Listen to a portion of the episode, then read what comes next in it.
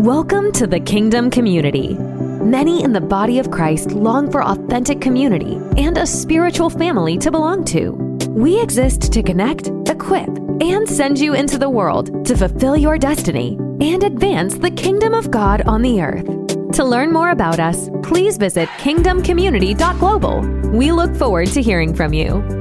We're talking about apostolic ministry. And when we refer to apostolic ministry, we are advocating that we shift to a paradigm um, that we see in the New Testament, we see in the ministry of Jesus and the apostles.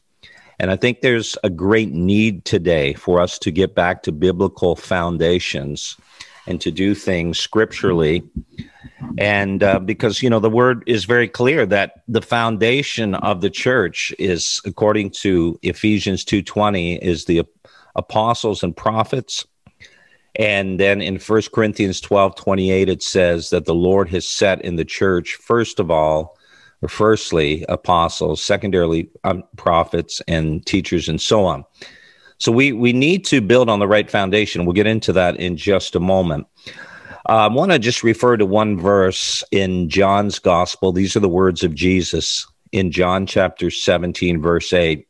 This is what he said to his disciples he was actually praying, remember, and he was praying to his father, and, and this is what he said. He said, As you sent me into the world, I have sent them into the world.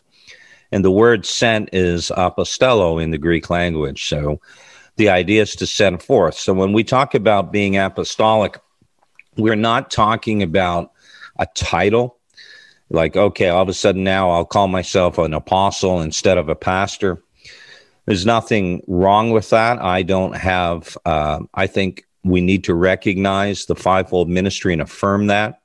I know in some cultures, people, uh, the culture is more uh, advocating of titles and they, it's part of respect. And I get that. I understand that. In other cultures, people uh, don't use titles too often. So I understand either way. But what I'm not advocating titles. I'm not saying that that we need to just simply use titles here. Uh, I'm not saying that you know we we just tell say we're apostolic. We put up a name, a sign, and say we're apostolic or whatever. There's so much revelation in the New Testament regarding what it means to be apostolic. And let me just say that obviously apostles are uh, needed to establish apostolic culture. But when we talk about apostolic, we're not just referring to recognizing apostles either.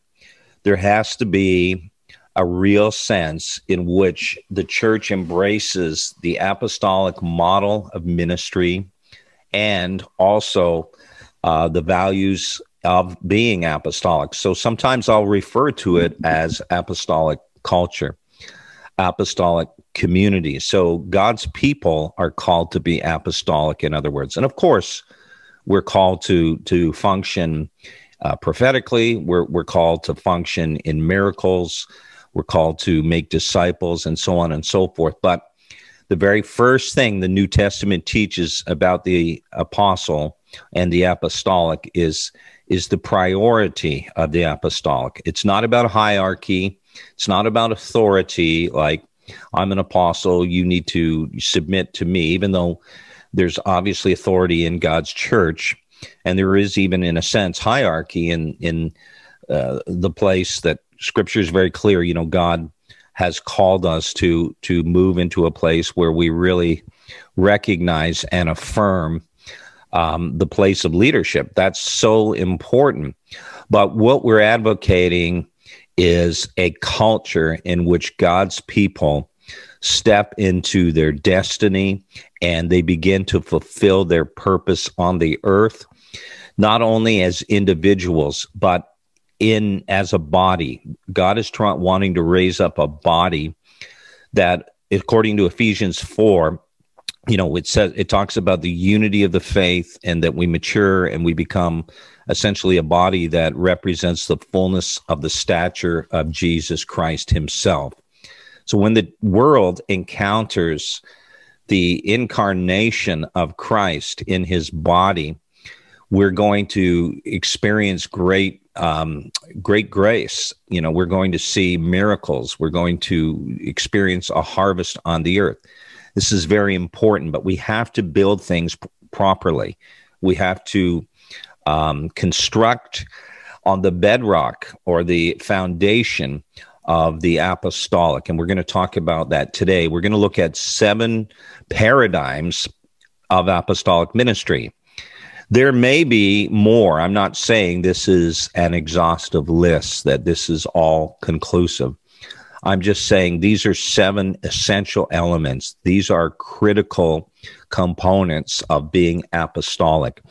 And in this time, and obviously what I'm about to say is going to date the video, but in this time of COVID 19, you know, we're experiencing a second wave in many nations of the world. Here in North America, we are in lockdown again in Canada, partial lockdown at this point.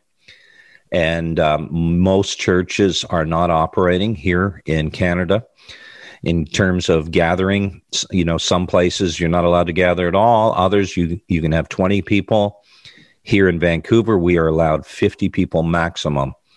And so it's a very different time and and I think the pandemic has caused us to have to rethink our ministry, how we're doing ministry, and uh, in in terms of being effective. So, part of what I'm advocating today is that we shift to an apostolic model that essentially releases and raises up people to be able to do ministry, not just in a church building, but in the world as Jesus intended. Because we have to remember, Jesus didn't have a church building, did he? And and he traveled. He went around. His disciples walked with him in real time, in real life, and yet he was so effective in in discipling them and raising them up. And they started off as disciples, but eventually um, they became apostles, the twelve of them.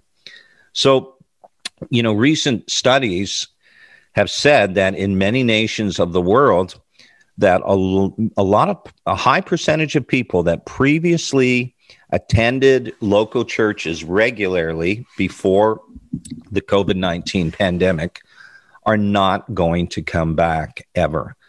In North America, statistics vary, but I've heard 20 to 40%.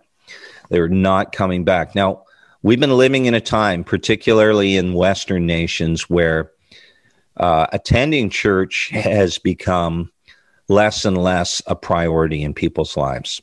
You know, also with globalism, people previously traveling, the breakdown of the family, so that as as a result of divorce and and now sharing custody in the Western nations, what you've got going on is one weekend, you know, dad has the kids, so there's there's just a sense in which um, there's many things that have contributed to church attendance being a priority. It's it's before the pandemic. Well, since the pandemic's happened, it's gotten even worse. It's more pronounced, and uh, obviously, people who are vulnerable, people that are afraid, are not attending church um, because of the restriction on on seating capacity and the limitations that the limits that have been set. There's a lot of people that haven't come back you know, in your part of the world, it may not be that bad. I don't know.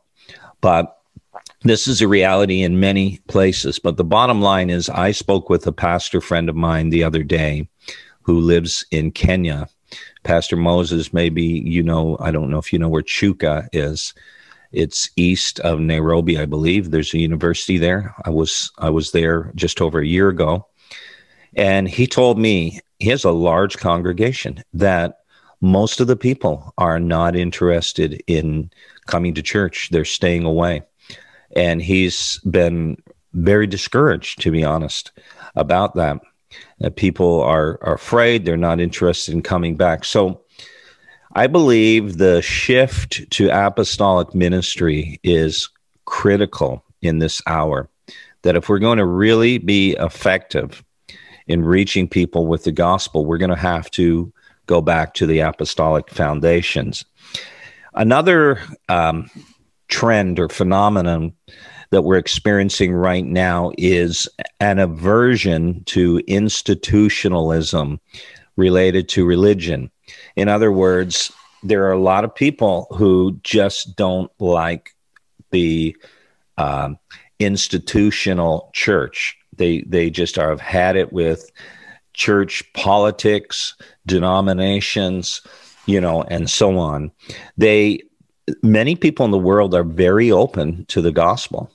They embrace Jesus and they're open to learn about Jesus, but they just don't like the institution of church. And this is becoming more and more common. And of course, in Western nations, we are seeing a serious decline in people that actually profess to be Christians. Um, you know, there's there's less and less people that are professing to be believers. There are places here in Canada that we have very few um, Bible believing Christians. You know, for example, in the province of Quebec, which is French speaking by and large, we have very few Christians. You know, in the city of Montreal, we have, I heard, about uh, 2% um, are actually Christians.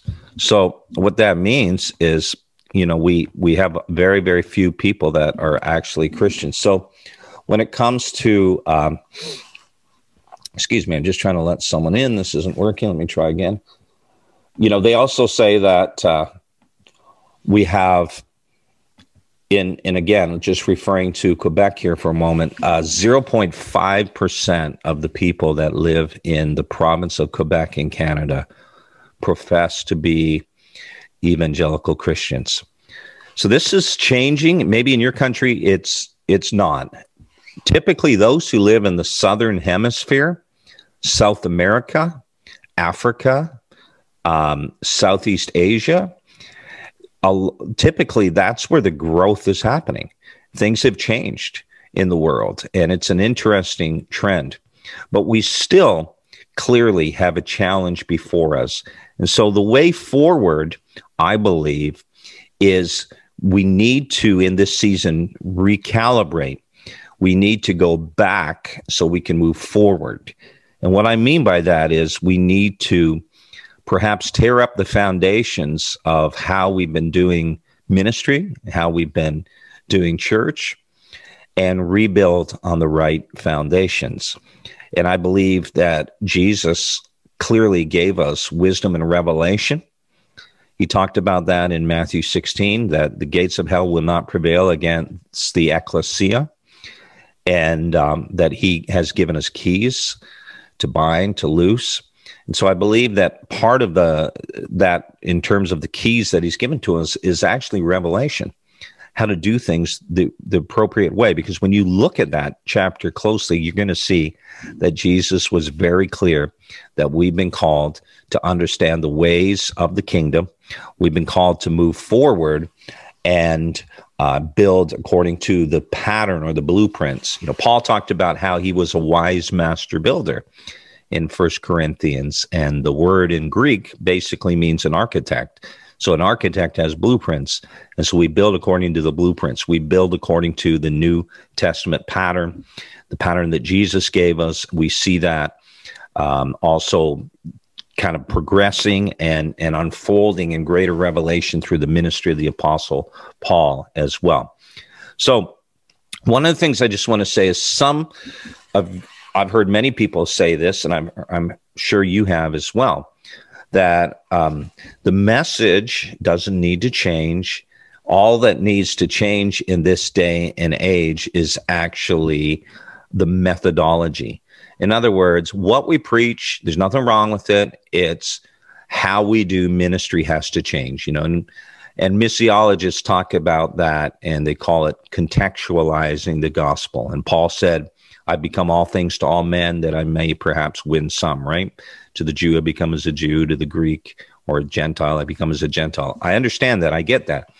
But I am advocating in this season in which we live that the message needs to change. Now, let me let me just define what I'm meaning by that because some people say, well, the gospel cannot change. Well, let me say, I agree. The gospel does not need to change. The gospel is the word of God and it is unchanging. It's immutable. But ultimately, what we've been preaching uh, is is not necessarily what the New Testament teaches, what Jesus taught, what the apostles taught. So I'm advocating that we not only change our methods, our uh, strategies, and our approaches to ministry, that we shift there, but also that we need to really get a hold of the true gospel of Jesus Christ, which is called the gospel of the kingdom. So we need to go back so we can move forward. We need to recalibrate to the original message and mandate, not just the mandate, but the message as well. And when we read the book of Acts, when you, when we read it, it's apparent that the first century followers of Jesus made a, a profound impact on the world. The apostles were powerfully used by God in a pagan environment in the Gentile and the Roman Greco world where there were no believers essentially. Acts 17:6 says of the apostles, these who have turned the world upside down have come here too.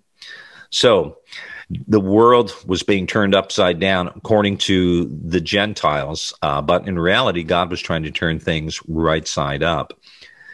The, Jesus talked about traditions, the traditions of men, and how detrimental and counterproductive they are to what God wants to do.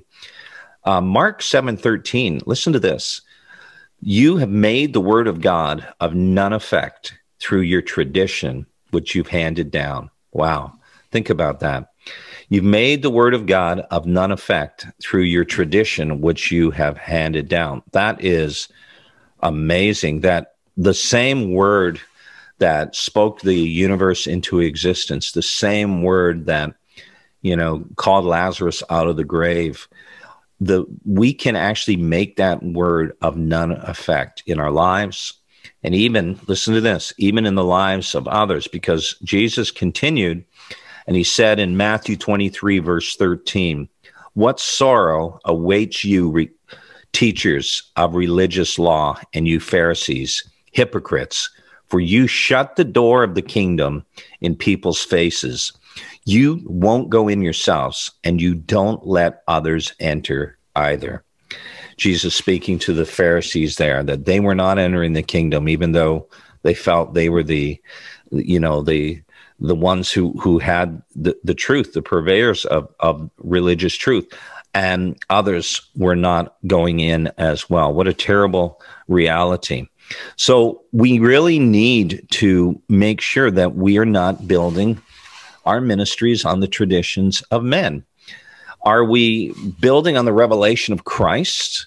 Or are we building on the traditions of men? Many times, I believe, it is the latter. We we uh, believe that by grace we're saved. Perhaps we believe in the power of the Holy Spirit. You know, we may even believe in fivefold ministry, but ultimately, when it comes to extending God's kingdom on the earth and seeing the church grow and advance, I believe that in many places, often the majority of us have been doing it through what we've learned, what's been passed down to us by religious tradition, by our denominational uh, paradigms, and so on.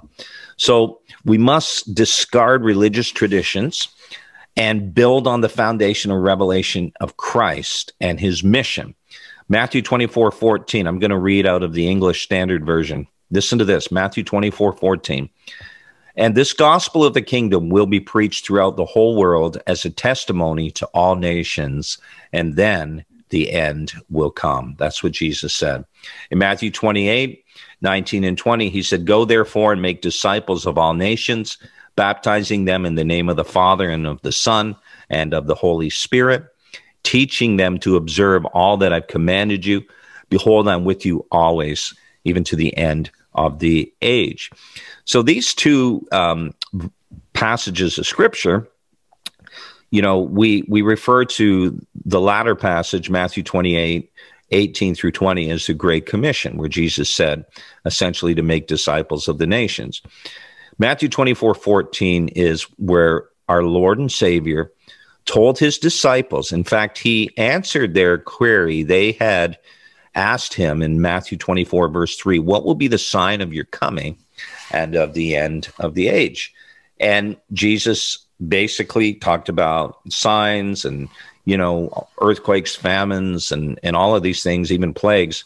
But then he said in verse 14, When the gospel of the kingdom is preached as a witness to all the nations of the world, we're going to see the end come to pass, which is the sign of his coming and of the end of the age. So it's when the gospel of the kingdom is preached. So what I'm saying is we need to understand the gospel of the kingdom.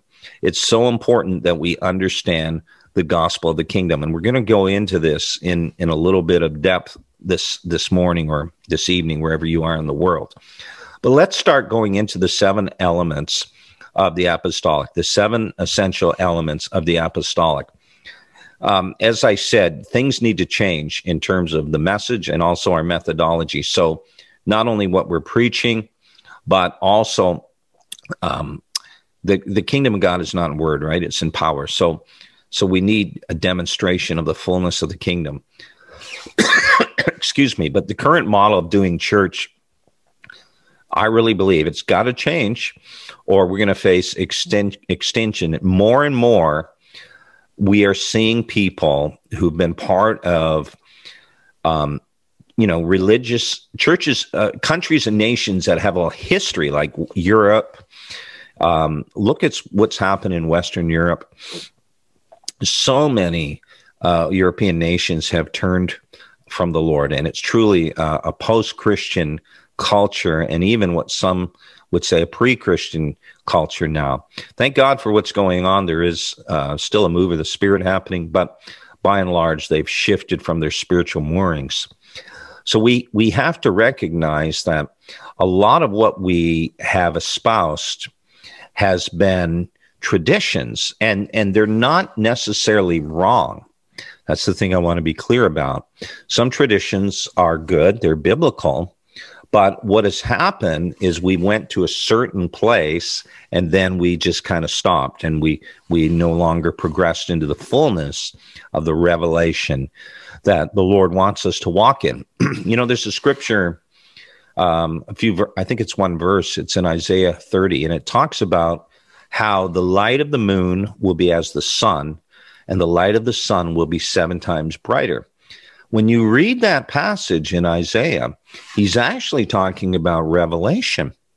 And I really believe that we're living in a time when God is giving the church an increasing and unfolding revelation. It's always been there in the scripture, but there there's just a sense in which the Holy Spirit is really challenging people to to really dig deep, to uncover the hidden mysteries and and the, and to really redig those foundations that are in the New Testament. And so that's the first thing that we have to do is we need a strong apostolic foundation.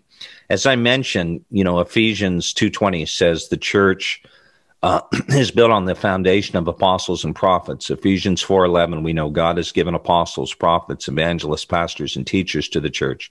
1 Corinthians 12:28 says that God has set in the church first of all, or firstly, apostles, secondarily, prophets. Very interestingly, the current paradigm of ministry that we see in many places in the world is a pastoral paradigm. Churches have been built on the foundation of pastors. We need pastors. We'll talk about that. But pastors are not to lay foundation. That's not what the New Testament teaches. We have people that, um, you know, perhaps they're really pastors, but they're being touted or or labeled or affirmed and recognized as apostles, but they're not. And of course, uh, conversely, we have those who are called pastors who are really apostles. So we we need to recognize both. It's very very important. But let's look at this this truth that the foundation has to be right. As paul said in 1 corinthians 3.10 according to the grace of god which was given to me as a wise master builder i have laid the foundation and listen to this i have laid the foundation and another builds on it. But let each take heed how he builds on it so he's saying, I've laid the foundation as an apostle, but someone else builds on it. And really, this is important that we recognize that in the New Testament, apostles are foundation layers. And typically, when you look at Paul's ministry, you will see that um, Paul, the longest he ever stayed anywhere was three years. You know, he stayed in Corinth for 18 months and and he was in Antioch for over a year. He did travel in and out of Antioch in Syria but in, he spent three years in Ephesus, and uh, his his role was really equipping, training, and and establishing others. And he recognized that his primary role as an apostle was that of a foundation layer. So apostles are pioneers. That's really important. They establish, they lay foundations, they go first, they take territory, they break new ground, they start new works, they lay foundation so that others can build upon it and they build and establish the church in the foundational truths of, of the gospel as well. Very, very important. When it says the Lord is set in the church, first of all, apostles, it's the Greek word proton. Proton means firstly in time, place, order, or importance. So the idea here is it's more about priority versus authority. So the idea is that in terms of priority, when you're going to build a house, when you're going to build uh, an apartment or a structure of some sort, the most important thing is the foundation. The foundation goes first. And if the foundation is not strong enough, if it's not big enough, it's going to affect the the project, the construction of whatever it is that you're building. So when it talks about apostles being first, it really is speaking of the priority or the preeminence of the foundation being started and laid by apostles. So it's foundational, it's not hierarchical. And one thing I want to also say is it's paternal, not dictatorial. So apostles often are, they're like fathers and they function in that fatherly role. And of course, women can be apostles. I believe so, anyways. Let's talk about the next phase here, which is the apostolic message. The apostolic message is really simply stated, as I mentioned, that it's the gospel of the kingdom. Jesus told us to preach the gospel of the kingdom. When you read uh, the book of Acts and you see Paul in particular, you will see that he was preaching the gospel of the kingdom when he was in Ephesus, for example, for three years in a very dark and pagan place, the Bible is clear that he taught them think the kingdom. He preached and taught the kingdom of God to them as well. Now, we're talking about apostolic centers and the difference. Be, I, I will touch on this a little bit. If you didn't see the previous teaching we did, we spent a lot more time making the distinction between a traditional church, a modern conventional church, even might be a good church, is reaching people, it's effective, but there's still some things that are, um, you know, out out of alignment with the New Testament way of doing things. Um, then we talked about apostolic churches and then apostolic centers. I'll briefly cover that, but I just want to say that apostolic centers are essentially, um, to give you an example of that, I think the church in Jerusalem was an apostolic center, but unfortunately, they didn't prioritize reaching um, the people beyond Jerusalem, Judea, right? And of course, there was a persecution in Stephen after the death of Stephen that caused the believers to be expelled and driven out and eventually they went to the Gentiles. And we see the establishment of the church in Antioch in Syria in Acts chapter 11 and 13 but um, when Paul goes out and he he ministers you know the we see him eventually he lands in Antioch and there he and Barnabas receive an apostolic commissioning and they go out. And, you know, they're title shifts at that point. They're no longer referred to as teachers and prophets in the church, but they're referred to as apostles.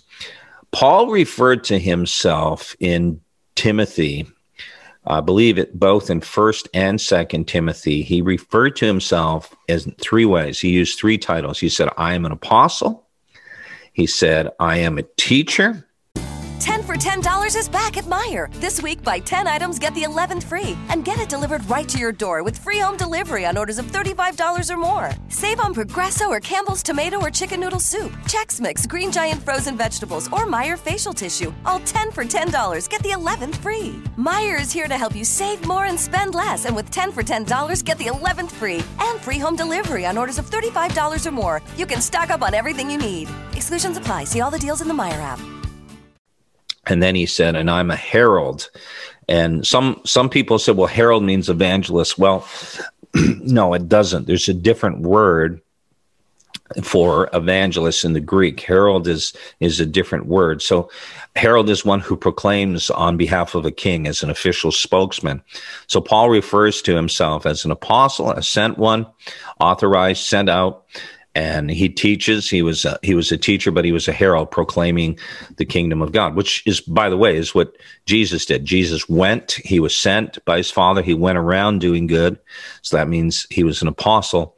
He's of course the chief apostle. Jesus was a teacher. He taught the people and ultimately he proclaimed the kingdom healed the sick and and so on. So we see that uh, corinth i'm sorry Antioch in itself be, kind of becomes a prototype of an apostolic center. But then when Paul goes to Corinth, he stays there for 18 months and the Lord appears to him, right? He's, he's not planning on staying there. He's just going to continue to travel. and his first missionary journey, went to different places, um, start, preached the gospel, gathered the disciples, taught them for a season. And then what ends up happening is he and Barnabas with prayer and fasting appoint elders. Now, the interesting thing is these elders are new believers at that time. And but nevertheless, they appoint them. Later on, Paul advises against his uh, practice in the in his early days, where he says in First Timothy three not to appoint a novice or a new believer. So I believe he he learned a better way, and uh, you know, and Timothy also says, don't lay hands suddenly on anyone. Don't ordain people hastily into ministry, in other words. But um, he does stay in Corinth for 18 months, and many great leaders are. Um, and, and disciples are come out of that his time in Corinth for 18 months. So he really focuses on staying there, raising up people, equipping them, and then sending them out. Well, on his third journey, he goes to Ephesus in um, in in uh, Asia Minor, and he stays there for three years. And the Bible says that all of Ephesus heard the word of the Lord. There was a great move of God's Spirit. Many people came to the Lord, and I believe we see the example of him in the lecture hall or the school of Tyrannus. He's making disciples. He's teaching, he's training. We see he's meeting in homes, Acts 20, verse 20. You know, he he's equipping and training. And I really believe his, he shifted away from planting churches, um, even though they were apostolic churches, to starting an apostolic center where he equipped and trained and sent out others to do the ministry. So, that in short is the distinction between an apostolic church and an apostolic center.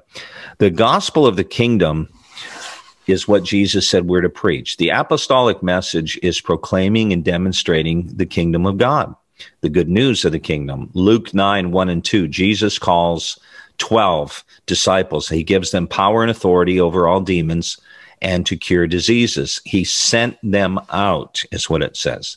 So to preach the kingdom of God and to heal the sick. So he sends them out to preach the kingdom, to heal the sick. So not only to declare the kingdom, but to demonstrate the kingdom. Matthew 24 as I mentioned, they asked Jesus, What would be the sign of your coming, the end of the age? He says in verse 14, When the gospel of the kingdom is preached to all nations, then you're going to see the end will come. Second Peter 3, verse 12 is an interesting verse. Paul, I'm sorry, Peter is talking about the end. and he's referring to the earth being burned up and so on, and new heavens, new earth, and and then he says basically, so what type? What should our response be? How do we respond in light of the fact that one day, you know, the the the earth is going to be burned by fire? And he says this in the King James, New King James. He says, looking for and hastening the coming of the day of God looking for and hastening the coming of the day of God. Some other translations say, um, looking for and accelerating, speeding it along, hurrying it up.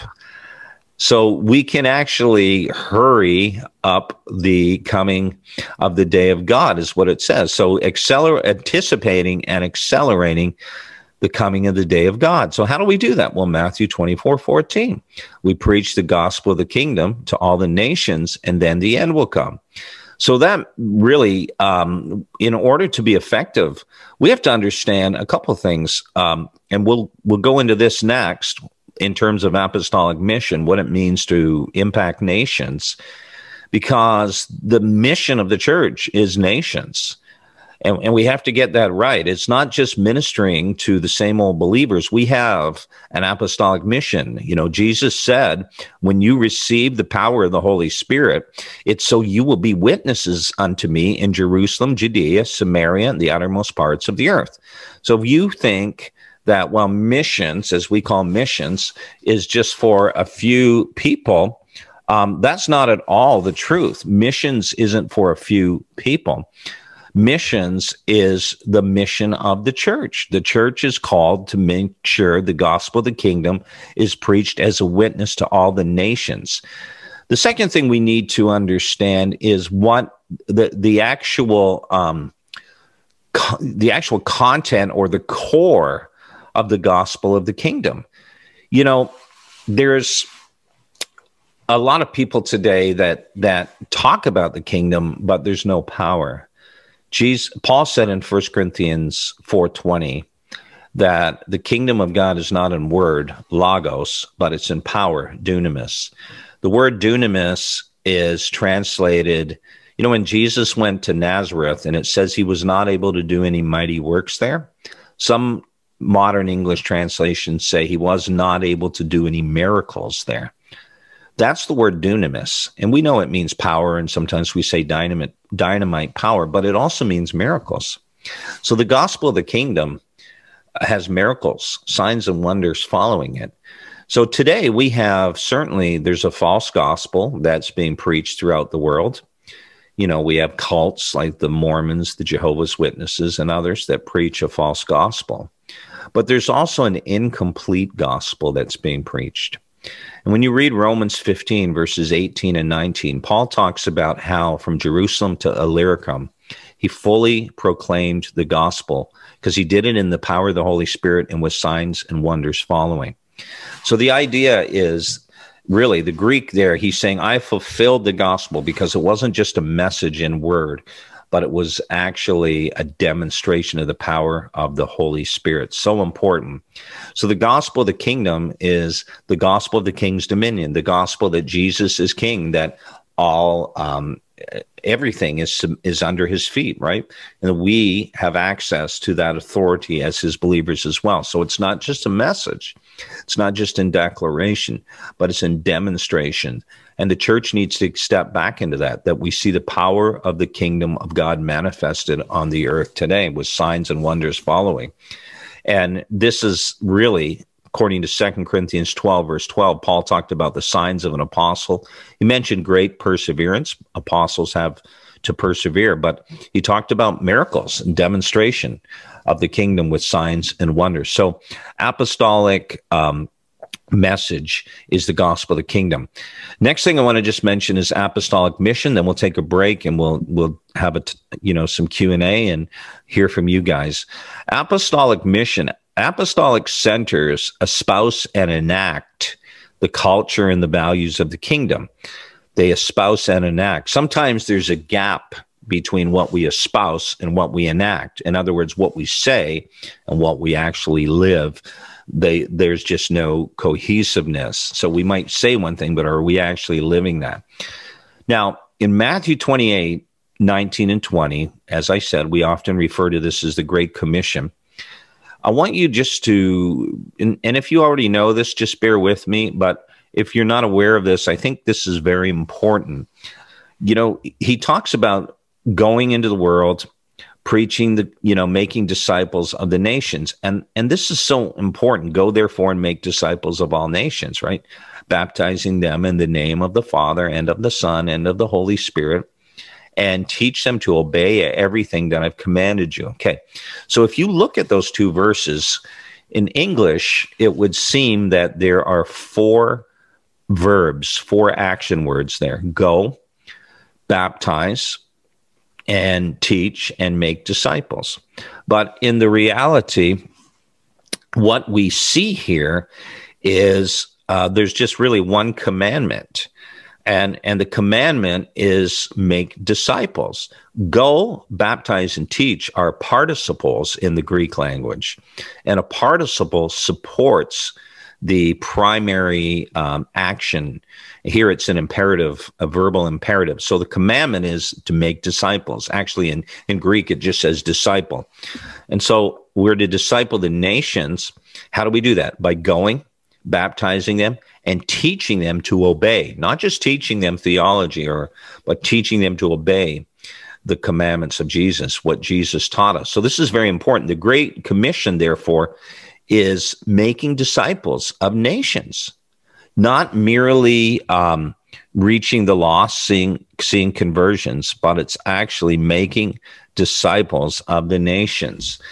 And uh, I want to refer to John 8, verses 30 through 32, because Jesus had been preaching a very strong message, and people were getting upset with him. No, he's telling the religious people of his day, the Pharisees and that, that their father was the devil. it was quite, quite full on. And um, yet, what ends up happening is even though he's preaching a strong message, we're actually told in verse number 30 that as he was saying these things, many believed in him. Many believed in him. Okay. Now notice that they're referred to as believers. Then verse 31. So Jesus said to the Jews who believed in him or who had believed in him, if you abide in my word, you are truly my disciples. Now listen to this. And you will know the truth and the truth will set you free. So Jesus said to the believers, basically, I'm glad you guys have believed. This is great, but there's more. You need to abide or continue in my teaching. And if you do that, then you're truly my disciples. And as you continue, you will know the truth. There will be an increasing revelation. You'll experience more and more revelation and uh, of the truth, and that will result in you becoming uh, more free, just a greater level of freedom that's going to happen in your life as a result of that. So Jesus is advocating that we move away from just setting people to believe and we make our primary focus to disciple people, to make disciples of the nation. So I'll talk about what that means to be a disciple, but let's first of all talk about nations because this is where we've we've got things wrong. And and let me say something um, to us today. I really believe the two most critical elements of shifting our ministries and churches to the apostolic is the message of the kingdom, number one, and secondly, the mission of the church, which is making disciples of the nations. I believe those are the two most important things. You can do other things, but if you don't get that right, you are going to um, just kind of be spinning your wheels and and and you know ultimately we're not being obedient to what the Lord Jesus told us. Okay, so Jesus says, Matthew 28, right, 19, about go, therefore, make disciples of the nations. In the Greek language, it's panta ta ethne.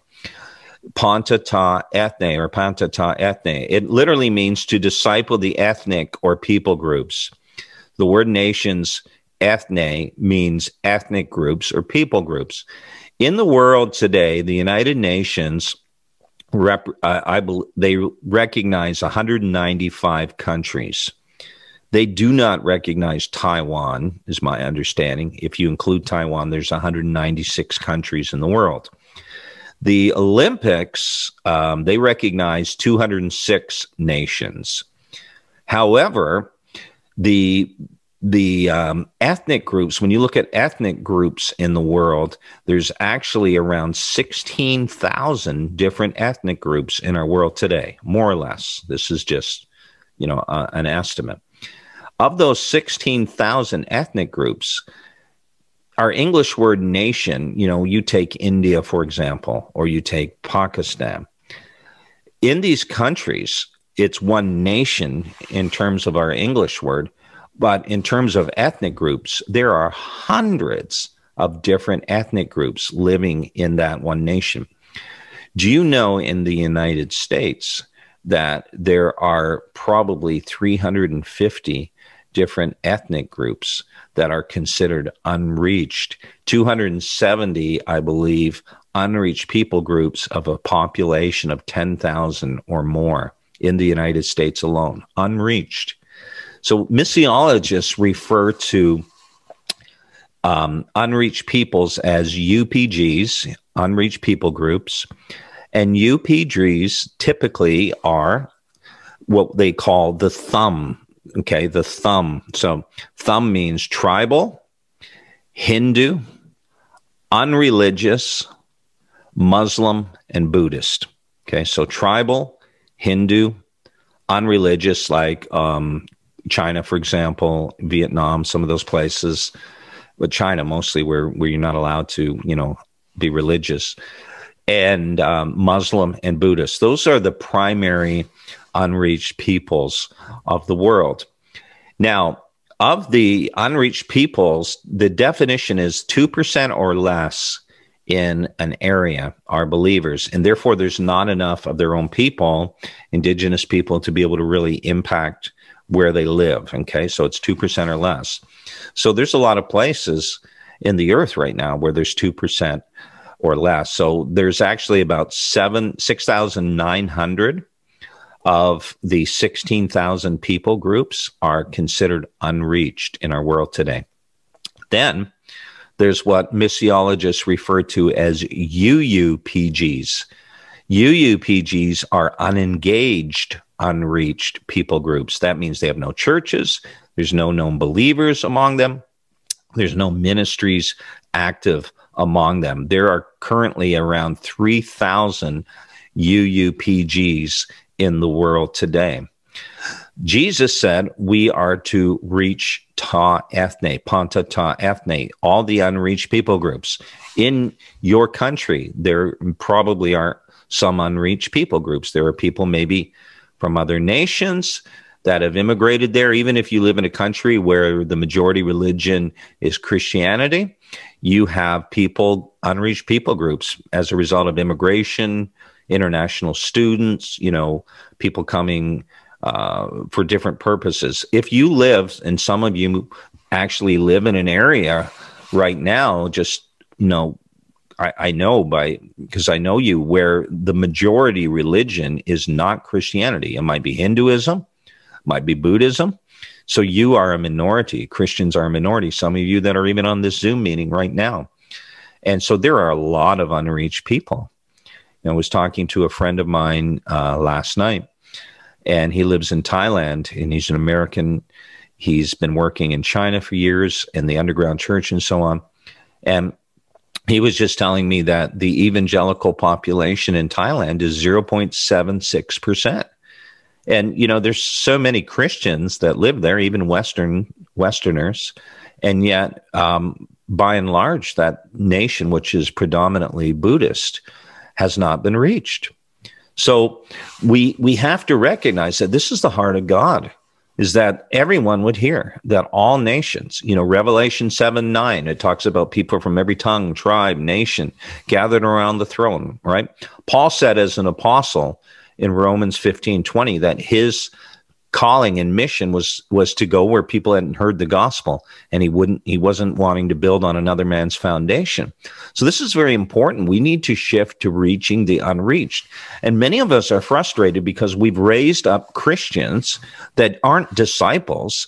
They're they're not like jesus and and they're religious and many times they they're not growing. They've got um, you know they're dealing with a lot of things and struggles and they've not been changing and and, you know, that becomes an issue and we're catering to the same old group of, of Christians. And sometimes we get into this trap where we start becoming people pleasers because we don't want to lose them. Maybe they give money or we respect their opinion, their presence.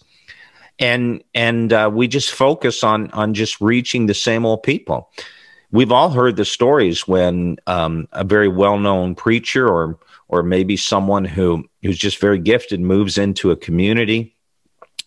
And i'm talking about more in a nation where with the majority would be christian. And uh, he he starts a church or and that church starts to grow. But as a result the growth is in many instances is christians leaving existing churches to join that church. So even though that happens and there's maybe sometimes there's a valid reason for that especially if the church is not healthy ultimately though we're still not reaching the unreached. And this has to change because this is what jesus told us to do. We've got to go out and reach the unreached. And again it doesn't just mean other ethnic groups.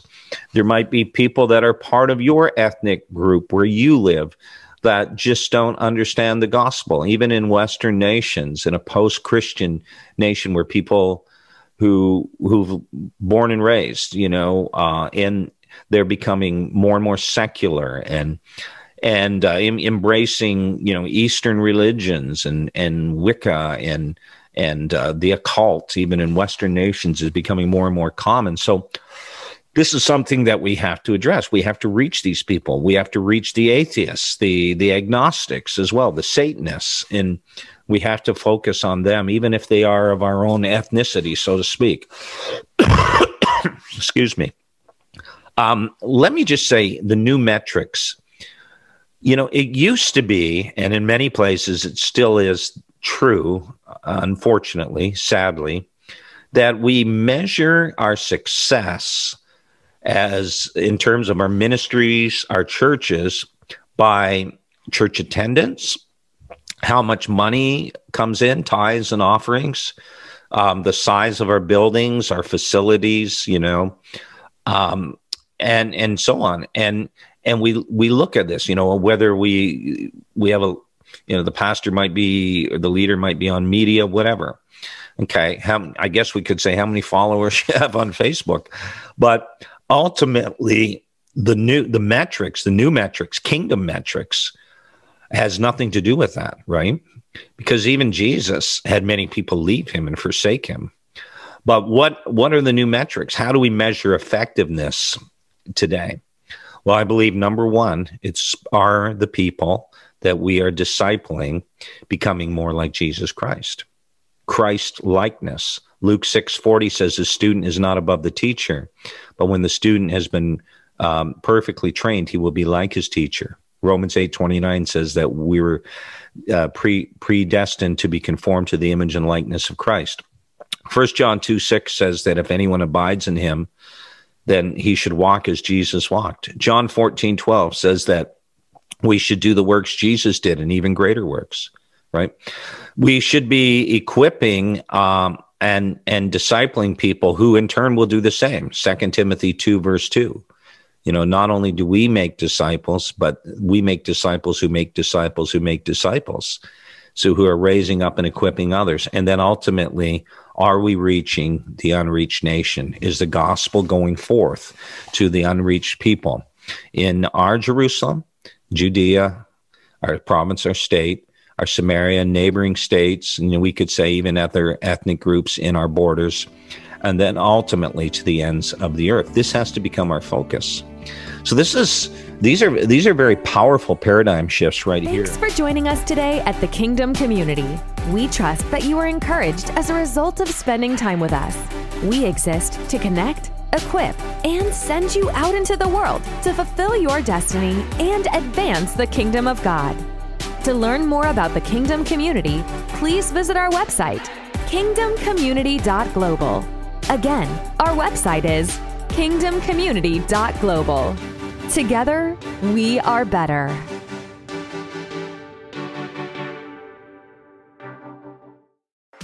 Introducing Venture X, Capital One's new travel card for people always asking, Where next? You earn 10x miles on hotels and rental cars, and 5x miles on flights booked through Capital One Travel, and 2x miles on everything else you buy with Venture X. Plus, receive premium travel benefits like access to over 1,300 airport lounges. The Venture X card from Capital One. What's in your wallet? Terms apply. See CapitalOne.com for details.